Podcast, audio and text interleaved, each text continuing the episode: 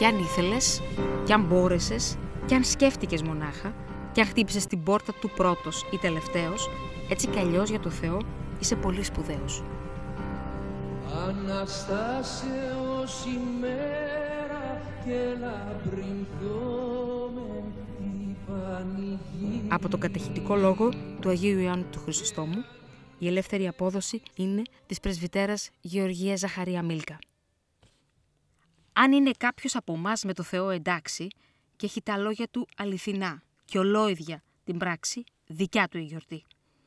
Και αν δούλεψε στον Κύριο σαν να ήταν δικά του τα πλούτη τα πνευματικά, χαρά του και χαρά του.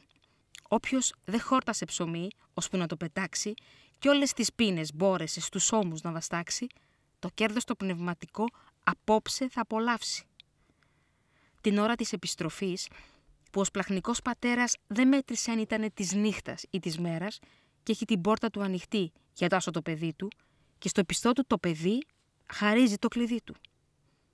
Κι αν ήθελες, κι αν μπόρεσες, κι αν σκέφτηκες μονάχα, κι αν χτύπησες την πόρτα του πρώτος ή τελευταίος, έτσι κι αλλιώς για το Θεό, είσαι πολύ σπουδαίος.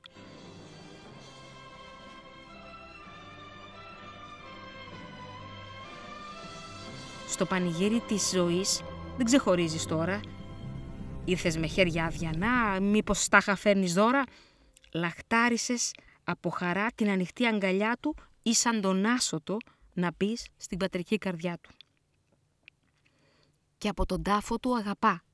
Τι πατρικό σημάδι, συγχώρεση που ανέτειλε από τα βάθη του άδη.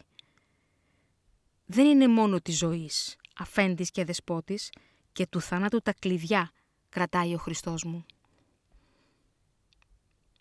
Πώς μπόρεσε με τη γλυκιά, τη θεϊκή του φύση, με πίκρα τον πικρότερο του κόσμου να ποτίσει μες στην καρδιά μου ως διγενής, Θεός και άνθρωπος παλεύεις.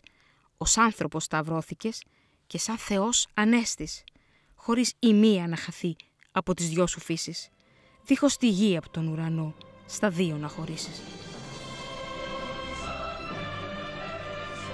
Και εκεί που ο Άδης νόμισε πως είχε νικημένο, όπως μονάχα ο Θεός μπορούσε να το πράξει, Όπου σε νόμιζε νεκρό, σε βρήκε αναστημένο.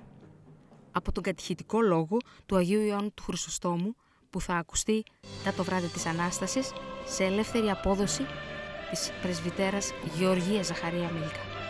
Είμαι η Γλυκερία Σαμολαδά και εύχομαι από καρδιάς πάντα Ανάσταση.